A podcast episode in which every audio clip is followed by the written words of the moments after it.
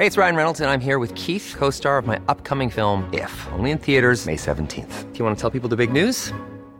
All right, I'll do. Sign up now and you'll get unlimited for $15 a month in six months of Paramount Plus Essential Plan on us. Mintmobile.com slash switch.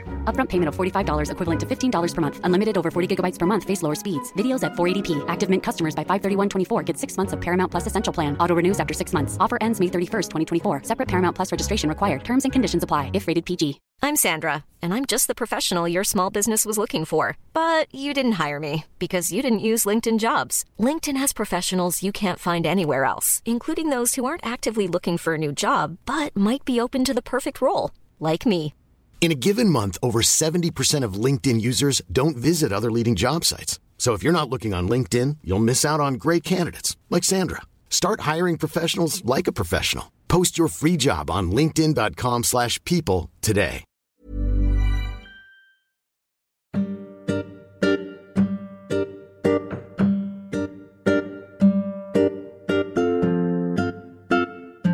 Hello there, listener. Progressive Britain podcast host Stefan Rollnick here, coming to you from Labour Party conference in Brighton. We've got a bumper episode for you this week.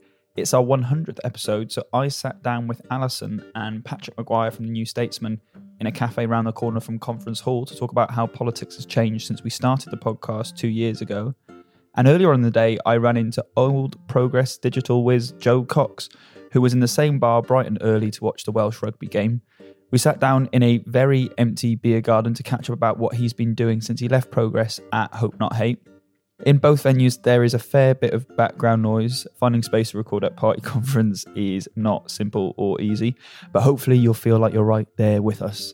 As usual, if you get any value from this podcast, and we'd really appreciate you leaving a rating and a review, it bumps us up the algorithm so more progressives like you can hear it. So, without further ado, here is the 100th episode of the Progressive Britain podcast. Hello and welcome to the 100th episode of the Progressive Britain podcast, the podcast that, of course, believes that progressive politics can change the world. We've just got a 100th birthday letter from the Queen, and we're sitting here in the cafe underneath the big I360 tower in Brighton, which is basically like the London Eye, but on a massive pole. And we're looking out onto the stormy Brighton Sea. And off the back of quite a turbulent few days at Party Conference, so we're going to ride out the peaks and troughs of Party Conference, but also the last couple of years in politics since the podcast was set up. Joined here by Patrick Maguire from the New Statesman. Patrick, how are you doing? I'm very well. Slightly, slightly hungover. um, sorry. It's a pretty It's a- evergreen. hey, it's a family podcast, but I'm sure I mean, it's not really, to be honest. my mum, uh, my, my mum, uh, I'm not sure she knows what podcast is, so I don't feel ashamed Sam. slightly hungover after a great progress reception last yeah, night. yeah, it was good to see you. And Alison, how are you doing? I'm absolutely fine. I went to bed quite early Yeah, same. because, you know, some of us have got a job to do, eh?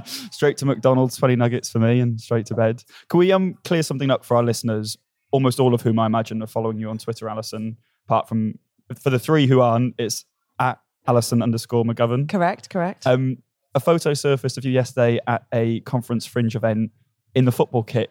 Oh, goodness me, yes. Tell us about that. What so, so what happened was that I was playing in the Women Member of Parliament and Lobby Journalists first ever football match every year since since like Neil Kinnock was a small child. Every year there's been a men MPs football game versus the lobby, the political journalists who work in Westminster.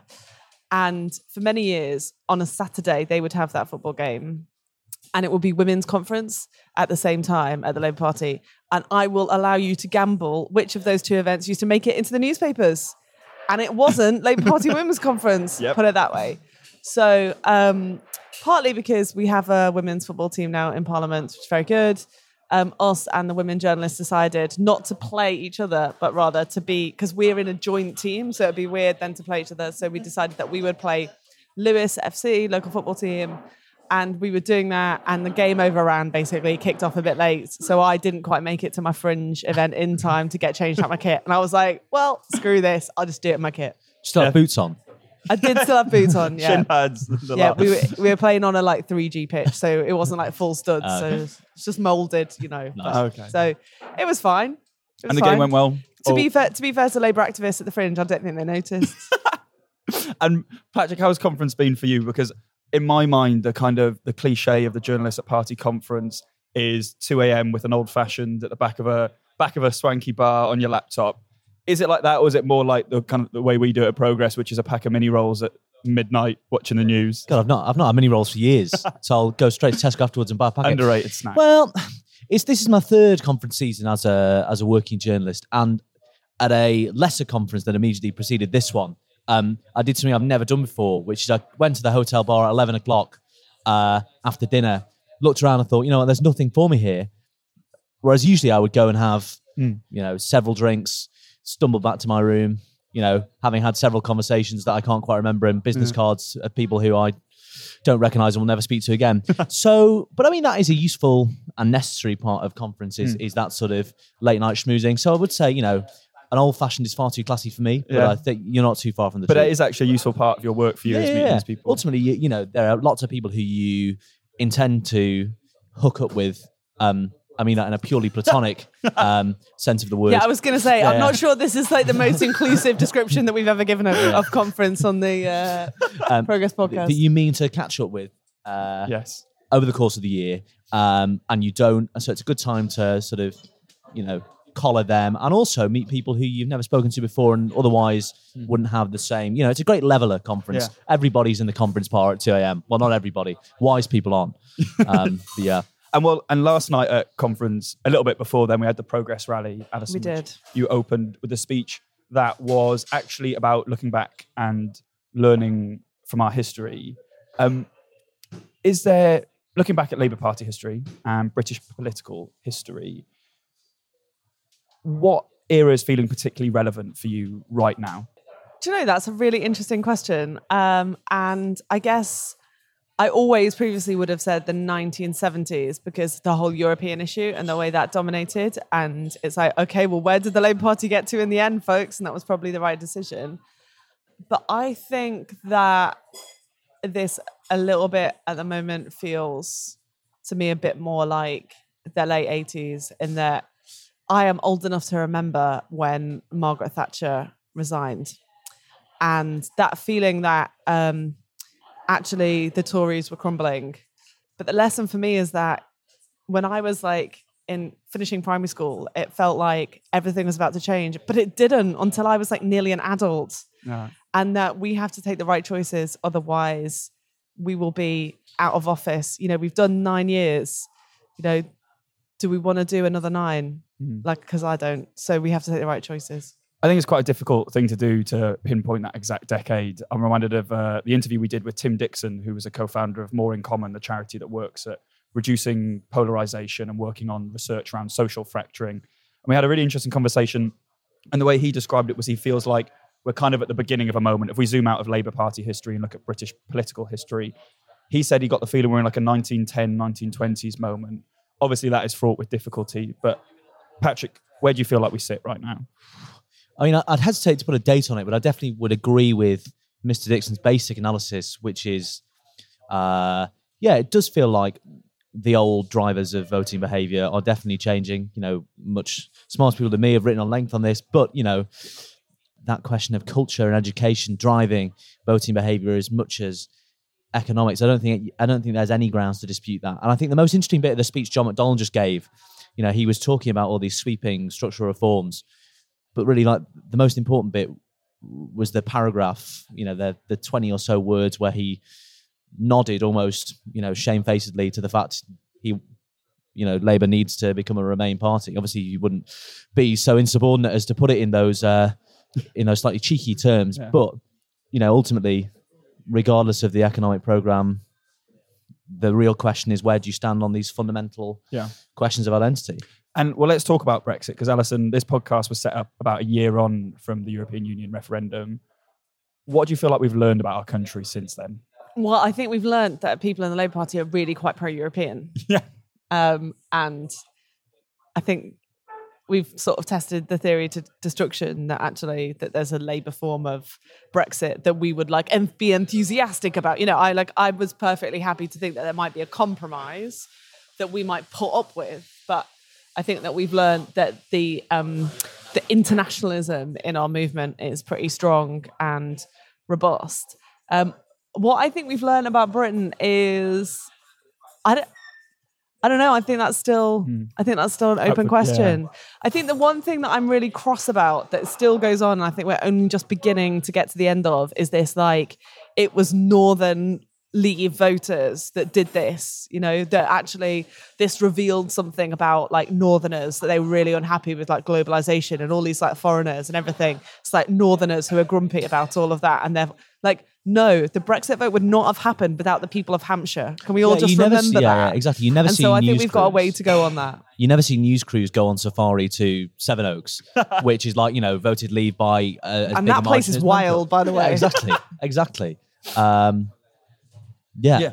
And I mean, one of the things that always makes me cringe a little bit in this debate, which I think is a something that's been said more and more over the last few years, which is I don't feel like I recognize my country anymore. And I think that's fraught with difficulty because the kind of the levels of polarization and kind of racism and xenophobia actually a lot of people do recognize and i think it's painful to admit this but it's kind of a fundamental part of our country's recent history and i wonder patrick what, to what extent do you feel like this brexit debate goes back to a bigger kind of identity crisis in, in british culture and british history that you know that for years working class people in this country were convinced that patriotism meant signing up to the elites going around the world and plundering various different countries and is it too optimistic to think that maybe this identity crisis provides progressive people with a chance to kind of reshape that history and have a kind of more progressive patriotism. Uh, I'd say it's certainly worth a try. um, but yeah, clearly the roots of this run run very deep, right? It's as much a, a question about the structure of the economy as it is a question of identity, right? It has in, as much to do with PC gone mad. Yeah. Uh, I would say actually maybe more to do with PC gone mad in inverted commas uh, than it does, you know, uh, deindustrialization in in the north, right? It's you know, uh, the best the best line I've ever read about this is it's not poor voters who won Brexit, it's voters who felt insufficiently rich. You know, people for whom they think life they should win life five 0 but actually are only winning three one, uh, and so they had the, that desire to kick against something was was born out of that, and that's where you know the old Brexit voters in Sevenoaks come from, really. And and a fundamental part of that has been a kind of cultural polarization. Patrick, what's it been like for you to cover that as a journalist? Um, at times dispiriting, especially I mean, especially in the, especially in Westminster, it can be very, very depressing to just the sheer levels of disingenuousness on both front benches, actually, uh, on these important and fundamental Yeah. questions. But yeah, but it's also been like you know, there's the there's the terrible dreary old cliche. Never been a better time to be a journalist. I mean, it's incredibly exciting to cover this moment of realignment, but it's also you've got to remember this is a country we all have to live in, and Yeah. you know, sometimes I, I wish I was you know a foreign correspondent being paid in dollars, Yeah. my salary appreciating every month, but you know, Yeah, um, I mean, one of those, one of the bits of that drama has been the proroguing of Parliament, and there's a lot of people who've talked about in the language of a coup, and you can debate the merits of whether it's useful to talk about in that sense. But I think it almost distracts from kind of a bigger problem in British democracy right now, which is it seems like incredibly fertile ground for democratic backsliding. You've got huge polarization. You've got a kind of stagnant economy, which with a recession on its way, you've kind of got these cultural dividing lines. And Alison, I don't want to ask you, should we be worried? Because I'm sick of asking that question because it just makes everybody feel very despondent. And the answer is yes, because things can always get worse. I mean, that's what we found out, right? Things But- can always get worse. Hmm. focusing on not necessarily even the positives, but in a very realistic sense, what it looks like to fight back against this. Kind of how do we shift the idea of democracy as something you do in your county hall, you know, once every couple of years, to an active thing that we're constantly participating in? So what I think that Patrick's right in that I think the institutions that we have in politics at the moment are not being cared for very well by the people in them. And whether that is the Labour Party spending a lot of time sniping at each other rather than thinking about the behaviours that we all exhibit and whether or not that furthers the institution that we all proclaim to care about, or whether it is the House of Commons where, like, to be to be honest, it, the behaviours of the people inside the House of Commons, and I mean, it pains me to hear Patrick talk about people being disingenuous. For me, in politics, it you you have to say what you think to be right and you mm. have to act that way.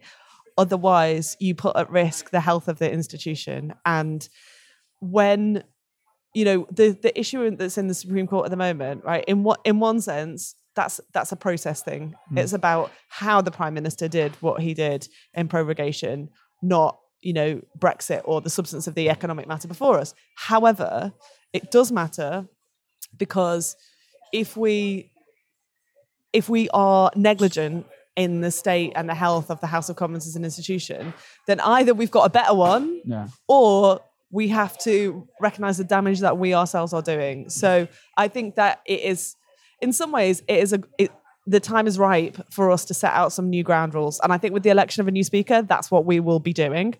And I think also that um, when it comes, you know, the, the House of Commons, right, is something that we can all criticize, and it is easy copy for anybody to be like, oh, the House of Commons is the problem, party politics is the problem. However, I tell you this, it, I was elected in the kind of under the shadow of the expenses scandal, and you you felt a responsibility to try and make it better because of that.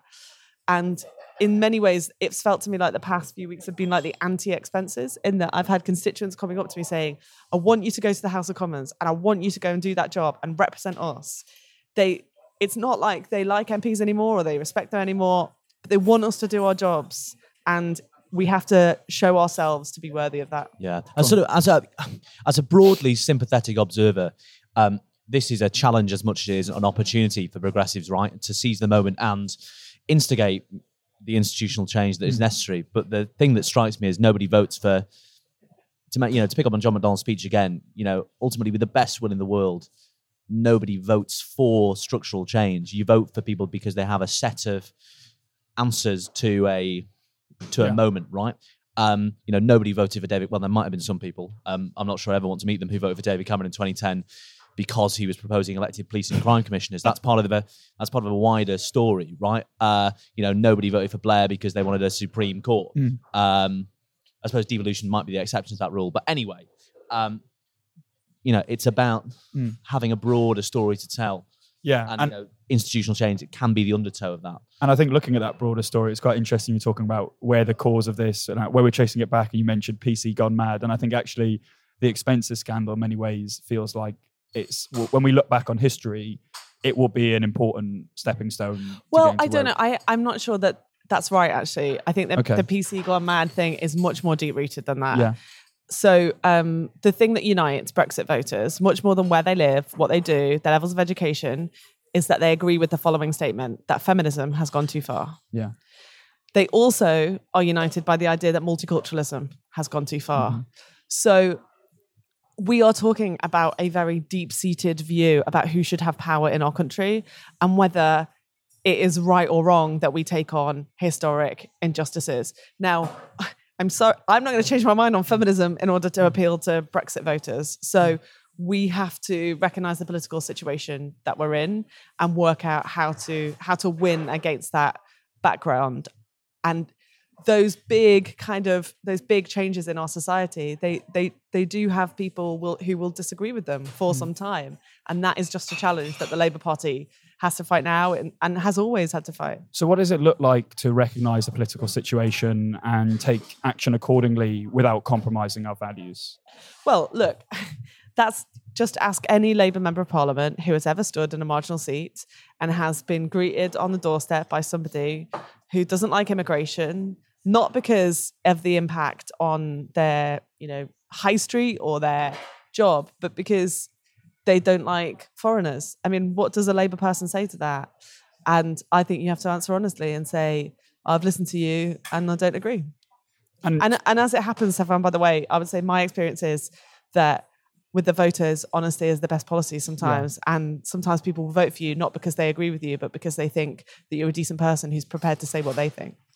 and so, talking about another one of those, one of the policy areas where these cultural divides kind of comes through it. Um, since we started this podcast, actually, climate change activism has entered a kind of new phase of of enthusiasm.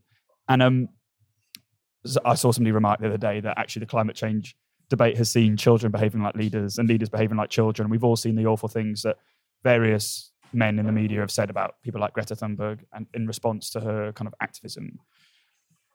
Does it look like climate change is going to be another one of those areas that fractures this kind of cultural and social divide further? Do you think? Well, we saw that yesterday or the day before. Oh no, and indeed yesterday, purely because um, in in the internal row here at conference over the Green New Deal, right? You there are clear cultural divides to use labor labor as a microcosm for broader society between largely young activists who care deeply about this and want to be really ambitious, and you know what. I- don't mean this pejoratively, but hmm. other vested interests like the leadership and the unions hmm. who have And know, competing interests to balance, right? that split exists actually on the left in itself. Yeah, the party, exactly. Yeah. And so, Alison, assuming that the future of socialism will essentially be defined by climate change, what does that socialism look like to you in a broader sense? Because I guess we have to kind of start with climate change and build out in the way it's going to affect all the different areas of the economy. Do you feel confident that that kind of work is being done now Um, plan for that? uh, to a certain extent, I'm always surprised that when we talk about climate change, we constantly talk about Britain as if what Britain does will have a defining impact on climate change when it won't. I mean, I think we might more helpfully talk about our foreign policy and what Yeah. we're doing with global institutions And- but and how how it's going in bringing China into those global Yeah, institutions. and I, and I guess that's that's the sense in which climate change is going to define every single aspect. It is, it is, but but I think I- I genuinely think that we are we are missing the point if we think that our response to climate change can stop at banning plastic bags and everybody having a reusable cup. Yeah. Like that's nonsense. You know, we will not solve it that way as China opens coal-fired power stations. So the, I, I think, personally speaking, I think I see climate change much more as a foreign policy challenge. Of course, it's an economic challenge as well, and Lord knows that I think that investment in in the right sort of energy technology will serve this country well, not least because of continuity of supply, much more than its impact on climate change. But it is a foreign policy challenge, in my view. So let's talk about what's happening right now at Party Conference. So Patrick, you have been, you know, hurrying around, covering covering every aspect of it. Um, obviously, we're only we're recording this on Monday. This will be coming out on Tuesday, so we don't have all the takes and takeaways. But obviously, quite a lot has happened already. So just run our listeners through who might not been keeping up with it. What are the big headlines so far, and how are things shaping up for the last few days of conference? Well, the big question is sorry, the big theme, the biggest theme is the question of tension between the various component parts of what you might broadly call the Corbynite movement, right? Um, and and the weird sort of innate conservatism of the leadership on issues that are really animating activists of all hues, right? On Europe, uh, you know, it's more fudge. Uh, you know, on the question of the deputy leadership, it was, you know, once more into the breach. Oh wait, not really. Um, so really, it's the it's the question of to to come up what I said before about you know speaking to and seizing a moment. Uh, Labour's this is an opportunity for Labour's progressives, right? Because if anyone's seizing the moment, it's certainly not Jeremy Corbyn and the Labour leadership, uh, because you know this the story of this conference ultimately on any issue, uh, whichever way you slice it, is basically a story of their timidity on big issues. Be that an issue that might not be uh, obviously isn't on the same page as progressives say on the internal, you know, internal uh, civil war or whatever, or on issues on which there can be broad-based policy consensus like climate and Europe. And do you think this disunity is going to cut through in any way? Uh, I, you'd think so. Yeah. I mean, even if say if you're watching the ten o'clock news or you're driving to work and you know the the Labour the Labour story you will hear on the music radio or we'll see at the top of the ten o'clock news will be uh, fighting like ferrets in a sack. It won't be bold policy offer. Uh, it will be more you know internal row over Brexit policy that you just want to never hear about again. Um, so yes, it Yeah. certainly cut through. And what what's your been what's your take been, Alison, from conference so far? Well, I mean, I I thought I was going to go to the Progress rally on Sunday, absolutely furious with um, forces, you know, in and around the NEC for disrupting our ability to get our message across. But but by that point, it all sort of becomes slightly humorous with like people in momentum like condemning Jon Lansman, and so I was like, you know, it's like us progress and momentum were all kind of like on the same side. It was like slightly bizarre turn of events. So I think it it has been, you know, it's not good if our our ability to communicate a message is overshadowed. That that is that is not a success. Um, in the end, I think that if you you know look at the social care stuff or um, four day week, which I don't think I've been at, to a fringe event yet where people haven't talked about four day week, and John McDonnell's done it again um, in his speech. And I think that's really, really fascinating. What's that telling us about the psyche of the British public? And I think you know, if I was to ask my constituents if I could give them more money or more time. I mean, I think they're quite like both, right? Obviously, they would. But I think loads of people haven't got enough time in their life. And the idea that the Labour Party is here to give you back more time, I think, is a theme that we're going to run with.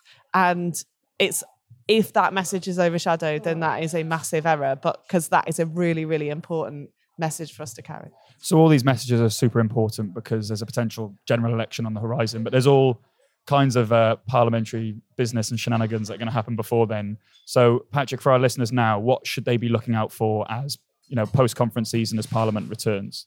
Uh, that's a really good question. Well, obviously, um, to throw that question back at you slightly, uh, by the time this podcast comes out tomorrow, we'll know the outcome of the Supreme Court judgment on whether that uh, advice to prorogue Parliament was lawful. So that uh, the outcome of that or not will set uh, very much set the tone. Um, let's wait for the European Council on the 18th and 19th, see if he gets a deal. Uh, spoiler alert, I don't think so. Uh, or if he does, you know, it'll the numbers are still very tricky. Um, so yeah, it's gonna this week is gonna be incredibly busy. Uh, and you know, if anyone sort of vaguely politics adjacent is listening, uh, you know, obviously cancel or leave, etc. for October. Alison, what about you? What work's being done now, ready to lay the ground for a smooth uh, landing post conference back into Parliament?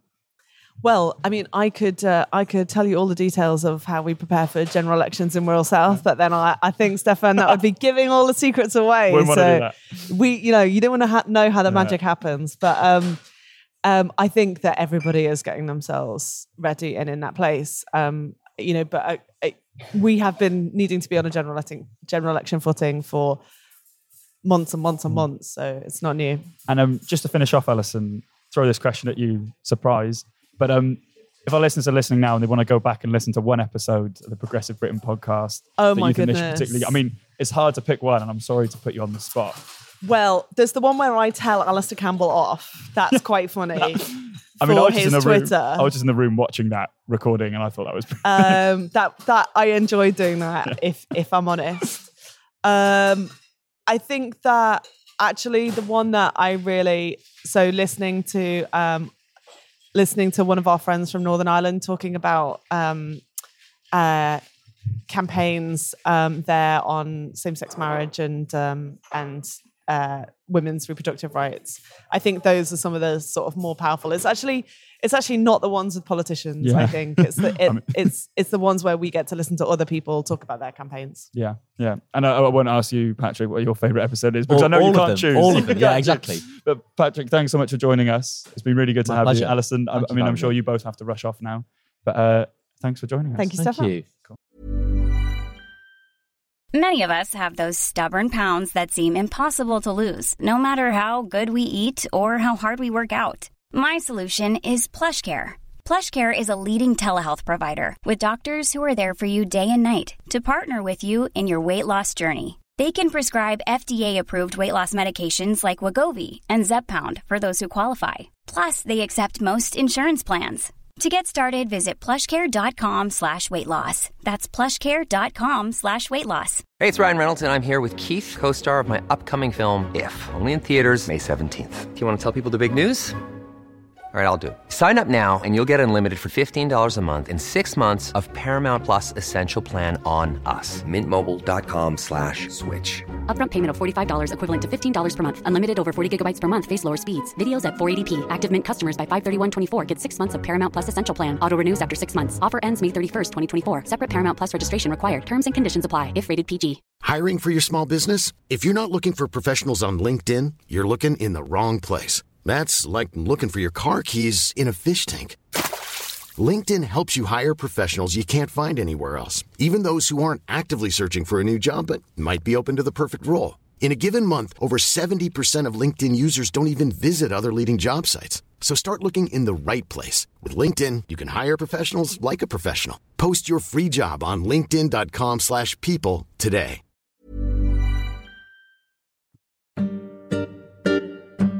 So I've just bumped into uh, old friend of progress, ex-colleague, and more importantly, Welshman Joe Cox. Hello. Joe, tell the listeners what you're up to now. So I am currently working at a fun little organisation called Hope Not Hate, who are Britain's leading anti-fascist, anti-racist campaign. So Hope Not Hate uh, was formed about 15 years ago, and in that 15 years, we've had a, a, a shining career in sort of fighting the far right and you know pushing back against some of the more extreme fringes in society. We beat the BNP in Barking and Dagenham in in in the noughties, and you know we stopped a Labour MP from being murdered by Nazi terrorists and a whole lot more.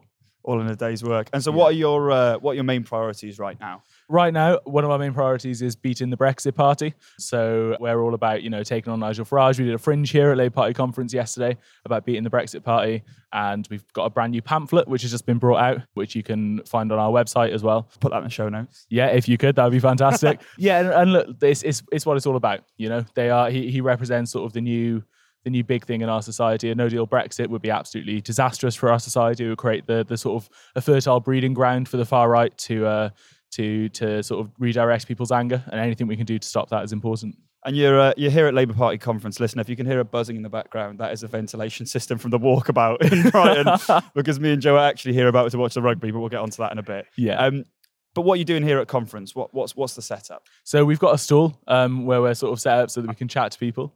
Um, which so this is, coming out on Tuesday. So you're listener, you, if you're at party conference, you might still have time to catch Joe on the stall. Yeah, we're leaving Wednesday afternoon, so you'll have a couple of hours left to come and get us. We got some leaflets, we're selling some merchandise, we got some good t-shirts, some Those mugs, t-shirts and that look sort so of thing. good. Yeah, I've seen a couple Can of them around. I mean, this is off the podcast, but can you say one? For Well, me? you know, we'll have to see. We'll have to see. friends in high places. friends in high places. Um, but we're also doing a couple of fringe events. Uh, we've got an event with you guys tonight where we're we're doing a screening um, of a film that we produced recently about one of our operatives who went undercover in the international alt right movement. Yeah, and we're just sort of you know we're generally around having a good time chatting to people. And it seems like uh, Hope Not Hate exists in this kind of nice bubble away from Labour Party politics. But obviously, Labour conference has been, you know, going completely bonkers over the last few days. I mean, what have you picked up of it? What do you make of it? What's your feeling?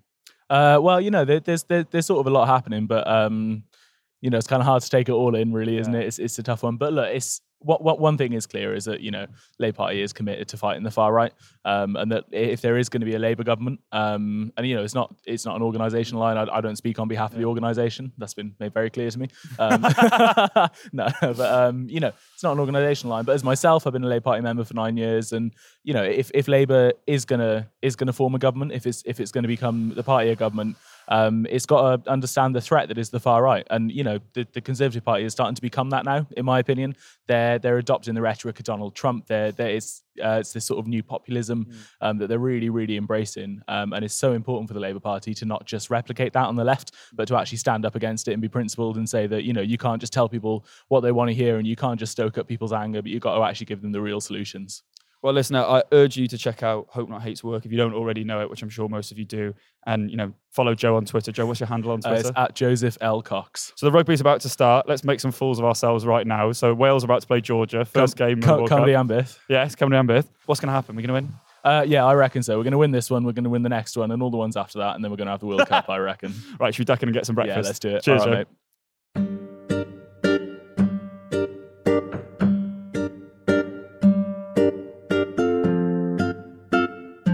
You've been listening to the Progressive Britain podcast. The music was One in the West by Blue Dot Sessions, licensed under Creative Commons, and many thanks to our fantastic and long suffering producer, Caroline Crampton.